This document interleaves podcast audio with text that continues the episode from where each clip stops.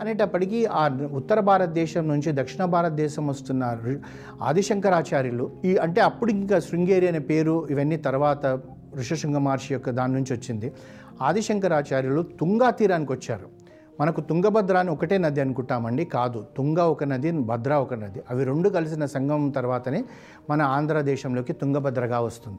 అయితే ఆ తుంగా తీరంకి వచ్చేటప్పటికి మధ్యాహ్నం అయింది అనుష్ఠానం చేసుకోవాలనుక ఆ తుంగా తీరంలో స్నానం చేద్దామని చెప్పి అక్కడ ఆగేటప్పటికీ అక్కడ ఆ క్షేత్రంలో ఒక కప్ప గర్భిణీ ఉండి తను ప్రసవేదన పడుతుందంట పిల్లల్ని పెట్టబోతుందంట. ముట్ట మధ్యాహ్నము ఎండ బాగా ఉంది దానికి నీడ లేదంట. కానీ అప్పుడు ఒక పాము వచ్చి దానికి నీడ పెట్టిందంట. అంటే పడగ తీసి నీడ పెట్టేటప్పటికీ ఆ యొక్క ప్రసవేదన పడుతున్న ప్రసవానికి కావలసిన అనుకూలమైన పరిస్థితి కల్పించింది ఈ పాము. ఆదిశంకరాచార్యులు చూశారంట. ఒకరికొకరు శత్రువులవి పాము కప్ప ఎప్పుడు కూడా కలిసి ఉండవు. కానీ ఈ కప్పకు ఈ పాము పడగబెట్టి చూస్తుంది కనుక అంటే ఈ యొక్క క్షేత్రం ఎంత గొప్ప క్షేత్రం అని చెప్పి తన దివ్య దృష్టితో చూసేటప్పటికీ ఋష్యశృంగ మహర్షి తపస్సు చేసిన క్షేత్రం ఇదని చెప్పి తాను వెనక్కి తిరిగి చూసేటప్పటికీ ఆ సరస్వతీదేవి శారదమాతగా శృంగేరిలో ఉండిపోయింది. అంతేకాకుండా శృంగేరి ఎంత గొప్ప క్షేత్రం అంటే ఆదిశంకరాచార్యులు స్థాపించిన మొట్టమొదటి పీఠం అది. నాలుగు ఆమ్నాయ పీఠాలు మోచితే మొట్టమొదటి శృంగేరి ద్వారక బద్రి పూరి. ఈ శృంగేరిలో ఆ క్షేత్రంలోనే ఇప్పటికీ ముప్పై ఆరవ పీఠాధిపతులైన శ్రీ శ్రీ శ్రీ భారతీ తీర్థ మహాస్వామి ముప్పై ఏడవ పీఠాధిపతి అయిన శ్రీ శ్రీ శ్రీ విధుశేఖర భారతీ మహాస్వామి వారు ఇప్పటికీ అక్కడ ఉన్నారు అంటే ముప్పై ఏడు మంది శంకరాచార్యులు నడయాడిన స్థలం అంటే ఆ మట్టి యొక్క విశేషత మనం గుర్తుపెట్టుకోవచ్చు. వాళ్ళు తపస్సు చేసిన క్షేత్రం అది. ఆనాడు ఋషశృంగ మహర్షే కాదు ఈనాడు మన యొక్క గురువులైన శ్రీ శ్రీ శ్రీ భారతీ తీర్థ మహాస్వామి శ్రీ శ్రీ శ్రీ విధుశేఖర భారతి మహాస్వామి వారు తపస్సు చేస్తున్న క్షేత్రం కనుక ఈ రోజుకు కూడా అక్కడ మీకు వర్షానికి కరువు లేదు పంటలకు కరువు లేదు నీటికి కరువు లేదు సస్యశ్యామలంగా ఉంది కారణం ఏంటంటే ఋషశృంగ మహర్షి తర్వాత పన్నెండు సంవత్సరాలు ఆదిశంకరాచార్యులు తపస్సు చేశారు. తర్వాత ఇప్పుడు ఈ ముప్పై ఏడు మంది శంకరాచార్యులు తపస్సు చేస్తున్న క్షేత్రం కనుక అదే శృంగేరి. ఎవరికైనా అనే అవకాశం ఉంటే జీవితంలో ఒక్కసారైనా సరే శృంగేరికి వెళ్ళి ఆ శారదామాతను ఆ తర్వాత జగద్గురులను దర్శనం చేసుకోండి. ఈ విశ్వంలో స్వర్గం అనేది ఎక్కడుందో అంటే శృంగేరిలోనే ఉందని చెప్పి మీరు తిరిగి వచ్చి నలుగురికి చెప్తారు. ఇది మాతి అతిశయోక్తి కాదు. ఇది సత్యము సత్యము సత్యము. ఈ విధంగా ఆ ఋష్యశృంగ మహర్షిని శాంతనిచ్చి వివాహం చేసుకున్న రోమపాదుడు ఉండేటప్పటికీ తపస్సు సాధనల వల్ల తాను చేసిందంతా కూడా ఆ యొక్క ఫలితం వల్ల అంగదేశంలో కరువు అనేది పోయింది. అయితే ఆ విధంగా ఉన్న ఆ సమయంలో దశరథ మహారాజు సుమంత్రుని తీసుకొని ఆ సలహా తీసుకొని అంగదేశానికి వచ్చాడంట మంత్రులను వీళ్ళందరినీ తీసుకొని వచ్చేటప్పటికీ అంగదేశం యొక్క రాజు రోమపాదుడు దశరథ మహారాజును చూసేటప్పటికి సంతోషపడ్డాడు. నా స్నేహితుడు ఇన్ని రోజులకు వచ్చాడని చెప్పి ఆలింగనం చేసుకుని అతిథి సత్కారాలు అన్నీ చేసిన తర్వాత దశరథ మహారాజు అప్పుడు రోమపాదుడిని అడిగాడంట. నేను నీ నుంచి ఒక సహాయం పొందడానికి వచ్చాను. నువ్వు దాన్ని నాకు చెయ్యాలి అంటేటప్పటికీ తను ఎంతో సంతోషపడ్డాడంట. దశరథ మహారాజా నువ్వు అడగడం ఏంది నేను చేయకపోవడం ఏంది? ఇది నీ రాజ్యమే అను నీకేం కావాలంటే అది ఇస్తాను నేను అని చెప్తాడు. అంటే నాకు ఏమీ లేదు నాకు ఋష్యశృంగ మహర్షిని నాతో పాటు పంపు నేను అశ్వమేధ యాగము తర్వాత పుత్రకామేష్టి యాగం చేయాలనుకుంటున్నాను. సంతానం లేకుండా నేను దిగులుగా ఉన్నానని చెప్పేటప్పటికీ ఆ శాంతతో పాటు ఋషశృంగుణ్ణి కూడా నాకు అయోధ్య పంపమని చెప్పేటప్పటికీ రోమపాదుడు సంతోషించి తన అల్లుడిని వారికి పరిచయం చేసి తన కూతుర్ని పరిచయం చేసి వారికి ఏం చెప్తాడంటే ఋషశృంగ మహర్షిని మీరు దశరథ మహారాజుతో వెళ్ళి వారి కోరిక నెరవేర్చండి అని చెప్పేటప్పటికీ ఆ ఋషశృంగుడు శాంత దశరథ మహారాజుతో కలిసి అయోధ్యకు వచ్చారంట. అయోధ్యకు వచ్చినాక కొన్ని రోజులు ఉన్నారు మనోహరమైన వసంత ఋతువు వచ్చేసింది. ఆ వసంత ఋతువు వచ్చినప్పుడు దశరథ మహారాజు ఋష్యశృంగ మహర్షి దగ్గరికి వెళ్ళి అంటే రాజభవనంలో వారికి అతిథి సత్కారాలు అన్నీ చేస్తూ తను వెళ్ళి వారికి సాష్టాంగ నమస్కారాలు చేసి తనని ప్రార్థించాడు.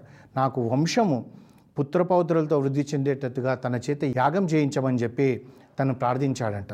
ఋషశృంగుడు సంతోషించి అట్లాగే చేయిస్తాను అని చెప్పి ఈ యజ్ఞ అశ్వాన్ని తయారు చేయండి అని చెప్పాడంట. చెప్పిన తర్వాత దశరథ మహారాజు తిరిగి వెళ్ళి వశిష్ఠ మహర్షి దగ్గర ప్రార్థన చేసుకున్నాడు.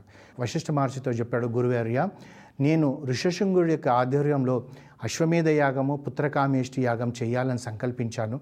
మీ ఆశీర్వచనాలు కావాలంటే వశిష్ఠ మహర్షి ఏ మాత్రం సంకోచించకుండా పరిపూర్ణమైన ఆశీర్వచనాలు ఇచ్చారు. ఒక్కసారి ఆలోచించండి. అదే మనలాంటి వ్యక్తులైతే నేను ఎప్పటి నుంచో నీ నీ యొక్క రాజ్యంలో గురువుగా ఉన్నాను. నన్ను కాదని ఇంకొకరిని తెచ్చుకున్నావా? అని అంటారు. కానీ వశిష్ఠ మహర్షికి తెలుసు ఈ యాగం చేస్తే ఆ శ్రీ శ్రీమన్నారాయణుడే ఈ ఇంట్లో పుట్టబోతున్నాడు. నేను అనుకుంటున్న అనుకున్న సమయం దగ్గరలో ఉందని చెప్పి సంతోషంతో తను తను ఆ యొక్క దశరథ మహారాజుకు ఆశీర్వచనాలు ఇచ్చేటప్పటికీ ఆ ఎంతో సంతోషమైన ఆ దశరథ మహారాజు తను అశ్వమేధ యాగాన్ని మొదలుపెట్టారంట. అశ్వాన్ని పంపించారు. పంపించేటప్పటికి అది సంవత్సరం అంతా అన్ని రాజ్యాలలో తిరిగి వచ్చింది. ఈ అశ్వమేధ యాగం అంటే ఏంటంటే ఈ అశ్వానికి ఒక ఇక్కడ ముందర ఒక ప్లేట్ లాంటిది కట్టి ఇది పలానా రాజు దీన్ని యాగం చేస్తున్నారంటే ఈ అశ్వం ఎక్కడెక్కడెక్కడెక్కడెక్కడైతే పోతుందో అక్కడ ఎవరైనా ఆపారనుకోండి దశరథ మహారాజుతో యుద్ధం చేయాలి ఆపలేదనుకోండి ఈ గుర్రం వెళ్ళి వచ్చిన ప ప్రాంతం అంతా కూడా దశరథ మహారాజు యొక్క ఆధ్వర్యంలో తన రాజ్యం కింద ప్రకటింపబడుతుందన్నమాట. ఈ విధంగా అయిపోయి వచ్చేటప్పటి ఆ యజ్ఞం మొదలుపెట్టారంట. యజ్ఞం నిర్వహిస్తున్న సమయంలో చూడాలంటండి. అన్నదానం ఏ విధంగా చేస్తారన్నదే మనం ఇక్కడ తెలుసుకోవచ్చు. మనలాగా ఇప్పటిలాగా కాదు. అయితే అక్కడ అందరూ కూడా ఎవరు అలసిపోయి లేరంట ఆ యాగం జరుగుతుంటే. ఆకలిగొన్న వాళ్ళు లేడంట బ్రాహ్మణులు సాధువులు మహర్షులు ప్రజలు తృప్తిగా భోంచేసే వాళ్ళంట అంతేకాకుండా పల్లెలలోకి నుంచి వచ్చే వాళ్ళకు ఒక రకమైన భోజనాలు పట్టణాలలో నుంచి వచ్చే వాళ్ళకు ఒక రకమైన భోజనాలు ఋత్వికులకు ఒక రకమైన భోజనాలు అడవి తెగకు చెందిన వాళ్ళకు ఒక రకమైన భోజనాలు. ఎందుకండి ఇవన్నీ అనుకుంటాం? ఇప్పుడు పల్లెలలో ఉండే వాళ్ళు కొద్దిగా కారం ఎక్కువ తింటారు పట్టణాలలో ఉండే వాళ్ళు తక్కువ తింటారు. అందరికి ఒకే రకమైన వంటలు చేస్తే ఒకరికి నచ్చచ్చు ఒకరికి నచ్చకపోవచ్చు. నచ్చేటట్టుగా చేసి రకరకాలైన మధుర పదార్థాలతోటి పిండి వంటలు చేసి పెడుతున్నారంట. ఏ విధంగా పెడుతున్నారంటే ఒక్కొక్క విస్తరి వేసి పెడుతుంటే ఆ రుచికరమైన భోజనాలు తింటున్న వాళ్ళు అనుకుంటున్నారంట. అరే ఈశ్వరుడు మన పొట్ట ఇంత చిన్నది ఇచ్చాడే ఇంకా తినాలనుంది ఇంకా తినాలనుందని వాళ్ళకు ఉందంట అయితే ఆ వడ్డించే వాళ్ళు ఎలా ఉన్నారంటే ఒక్కటికి నాలుగు సార్లు వస్తున్నారంట. వస్తుంటే వీళ్ళ కడుపు నిండిపోయి వద్దండి వద్దండి అని చేతులు ఇలా పెడుతుంటే మధ్యలో నుంచి పెడుతున్నారని చెప్పి ఇలా వంగిదామంటేనేమో పొట్ట అడ్డం వస్తుందంట. అంటే ఆ విధంగా పెడుతున్నారంట.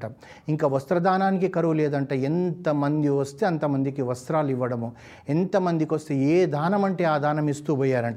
భోజనాలు పెడుతుంటే అక్కడ అంటున్నారంట మళ్ళీ మళ్ళీ పెట్టండి వస్త్రాలు మళ్ళీ మళ్ళీ ఇవ్వండి అంటున్నారంట. మరొక వైపు వస్త్రదానము భోజనాలు వేల మందికి ప్రజలందరూ వస్తున్నారంట. మహారాజు ఇంత పెద్ద యాగం చేస్తున్నారని ఆ యొక్క కోసల రాజ్యంలో ఉన్న వాళ్ళందరూ అయోధ్యలోనే కనబడుతున్నారంట. అయితే ఈ యాగము మూడు రోజులు జరిగిందంట. కల్పసూత్రంను అనుసరించి అశ్వమేధ యాగం మూడు రోజులు జరిగిందంట. ఆ దశతమ మహారాజు వైభవంగా కృతువును సమాప్తి చేశాడు. యాగఫలం పూర్ణంగా లభించాలంటే దానం చేయాలి. ఆ దానం భూమినంతా కూడా తన దగ్గర ఉన్న భూమినంతా ఋత్వికులకు ఇచ్చేశాడట. నా రాజ్యము నా భూమి ఏది ఉందో అదంతా మీకు దానం చేస్తున్నానంటే ఆ ఋత్వికులు ఈ భూమిని మేమేం చేసుకుంటాము? ఈ భూమిని రక్షించగల ప్రభువు మీరే గనుక ఈ భూమిని తీసుకొని మాకు బంగారం ఇవ్వన్నారంట. ధనం ఇవ్వండి అన్నారంట. దానికి సంబంధించిన దాని విలువ గట్టి ఎంత ధనం అయితే అంత ఎంత బంగారం అయితే అంత బంగారం ఇచ్చారంట. కోటి కాసుల బంగారము దానం చేశారంట. అంతా అయిపోయిందంట. తన దగ్గర ఏమీ లేదంట దానం చేయడానికి. ఆ పరి ఆ సమయంలో ఒక బ్రాహ్మణుడు వచ్చేటప్పటికి ఆ బ్రాహ్మణుడు చేతి జాసేటప్పటికి చేతికున్న కంకణం పురాతనమైనది తన పుత్రు పూర్వీకులు ఇచ్చిందైనా అదైనా తీసిచ్చాడంట. అంటే ఎంత త్యాగబుద్ధి ఉందో ఒకసారి ఆలోచించాలి. మరి అంత త్యాగం ఉంది కనుకనే రామచంద్రమూర్తి దశరథ మహారాజు కడుపులో పుట్టాడు. మరి మనం కూడా నేర్చుకోవాల్సింది ఎవరికైనా పెట్టేటప్పుడు ఇచ్చేటప్పుడు పరిపూర్ణంగా మనతో వీలైనంత మటుకు మనకు వీ మనకన్నా ఎక్కువైనది ఏది చేయకూడదు. వీలైనంత మటుకు మనకి ఇంత వీలైతుంది. ఈరోజు నాలుగు ఇడ్లీలు పెట్టగలుగుతాం. నాలుగు ఇడ్లీలు ఇచ్చేటప్పుడు ఆ యాచకుడిని చూసి వీడి కడుపు నిండా ఈ నాలుగు ఇడ్లీలు తింటే కడుపు నిండి మంచినీళ్ళు తాగితే ఎంత మనకెంత తృప్తి ఉంటుందో వాడికంత తృప్తి ఉంటుందన్న భావనతోటి మనం ఇవ్వడం మొదలు పెట్టాలి. అప్పుడే దాని యొక్క ఫలితం మనకు లభిస్తుంది. కానీ మనం ఈ రోజులలో దానం చేయాలంటే మనం చూస్తుంటాం ఎక్కడైనా గుళ్ళోకి వెళ్ళండి అక్కడ ఫ్యాన్ ఉంటుంది. ఆ ఫ్యాన్ కన్నా పెద్దగా అక్షరాలు ఉంటాయి. ఈ దా ఈ ఫ్యాన్ను దా ఇచ్చిన దానం చేసిన దాత పేరు అని చెప్పి ఉంటుంది. ఆ పేరు అవసరమా? మనం తర్వాత వెయ్యి రూపాయలు ఇస్తాము పదివేల రూపాయల శిలాశాసనం వేయించుకుంటాం అవసరమా అది? ప్రజలు మన కొరకు అనుకోవాలి. అనుకోకున్నా పర్వాలేదు. ఆ పరమేశ్వరుడికి తెలుసు ఆ గుళ్ళో శ్రీమన్నారాయణుడు చూస్తున్నాడు కదా నువ్వు ఇచ్చిన ఫ్యాన్ వల్ల చల్లదనంతో వచ్చే భక్తులకి ఎంత సేద తీరుస్తుందని అది మనం చెప్పుకోవాల్సిన అవసరం లేదు. ఆ విధంగా దానం చేయాలి. ప్రతిరోజు చేయాల్సిందే. మనకు భగవద్గీతలో కృష్ణ పరమాత్ముడు చెప్పినట్టుగా పంచమహాయజ్ఞాలలో అతిథి యజ్ఞం అంటారు. ఆ ప్రతిరోజు చేయాల్సిందే. మా ఇంటికి అతిథి రాడంటే మన ఇంటికి రాడు. మనం ఎవరిని ఆహ్వానిస్తలేం.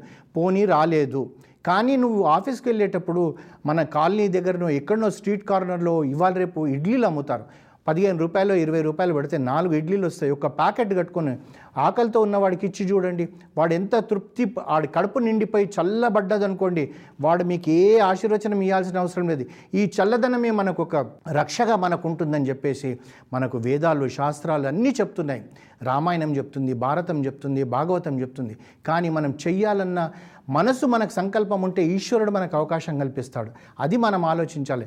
సంకల్పమే లేదనుకోండి ఎందుకండి ఇరవై రూపాయలు వాడికి ఇచ్చేది? సిగరెట్ ప్యాకెట్ వస్తుందన్న ఆలోచనలో మనం ఉన్నామంటే ఈశ్వరుడు కూడా మనకు ఆ సంకల్పం కలిగించాడు. మనకు యాచకుడు కూడా కనబడాడు. మనకు పాండబ్బనే కనబడుతుంది. ఆ విధంగా కాదు మనం చేయాలి. ప్రతిరోజు చేయాల్సిందే. ఎందుకంటే ఈ విశ్వం మనకెంతో ఇచ్చింది. గాలి మనకిస్తుంది నీరు మనకిస్తుంది వస్త్రం మనకిస్తుంది. తర్వాత మనం తినే ఆహారం ఇస్తుంది. తిరిగి మనమేమిస్తే మనకు ఆ యొక్క రుణం తీర్చుకుంటామన్న భావన కలిగితే మనం చేయగలుగుతాం. ఈ విధంగా యాగమంతా పూర్తయిందంట. ఆ పూర్తయిన తర్వాత